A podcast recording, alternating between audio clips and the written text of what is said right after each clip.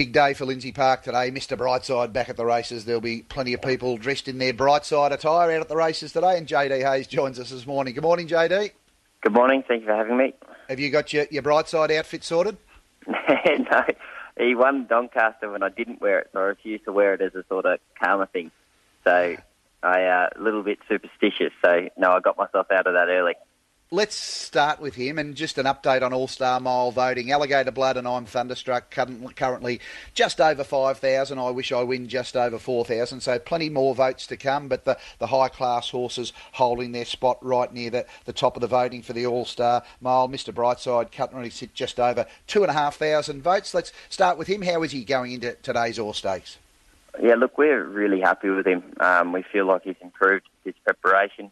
Definitely got a few more kilos behind him. He's definitely strengthened and matured, and his trial at Geelong, I think, is the best trial he's put in for us. So hopefully that's a sign that he's in to take the next step, his preparation. He's just got a bit of a tricky barrier, and the first 100 or 200 metres is going to be crucial. There's a school of thought that Gentleman Roy, your other runner in the All-Stakes, with that run under the belt and a real bulldog attitude, not quite the Group 1 weight for age performer yet, but this could be a real opportunity for him. How do you line the two up? Yeah, I think it is a real opportunity for Gentleman Roy. He hasn't put a foot wrong at home. He's trained on beautifully, and he really earned his place in this race, I think, with his last start win and just his racing pattern, the way that he sets a fast tempo. He's able to kick off it, means that he's a hard horse to get past. So he, I'm sure he's going to give us a good shout at the 200, and whether he can hang on is another question, but I couldn't split the two. It's just going to be who gets the best run in the race. But I like Gentleman Roy from Barrier 3. I think hopefully he's able to spring the lids, and Mark Zara is able to judge the pace well. He'll give it a really good shake.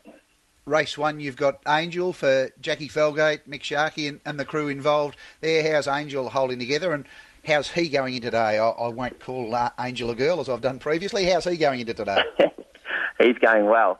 We took him to Sandown for a course proper gallop. It was ridden by Laura Lafferty, and he really galloped well. He just got a bit fresh last start, and the Manning yard he melted. Just did a bit well on us in between runs. We gave him a mile tick over trial, but he's a horse that really needs racing, and he's definitely improved out of his last start, which he needs to. He's struck quite a deep field, so at the 20-1, I wouldn't leave him out of first fours and trifectas, because I think he'll run a very good race, but he needs to really find a few lengths to be able to win today. Colts and Geldings division of the Blue Diamond Prelude. You've got Little Bros, who's done very little wrong in his brief career to date. How's he prepping up for this campaign? Yeah, I think he's terrific each way value. Because he won the Mercer Cooper, we've been able to have the luxury of time on our hands to peak him for the right day, which is going to be Blue Diamond Day. So I think this run will really bring him on. As long as he's absolutely savaging the line, we'll be very happy, and I think he'll be spot on for a couple of weeks' time. Race 8, Crosshaven and Sosie Bond go around in the Crayline Cup. How do you line the two of them up? Sticky draws. Crosshaven is in a really good mind frame. I feel he's a very happy horse. He's very free in his action. And they both got the fitness edge against this field. That's how I see it.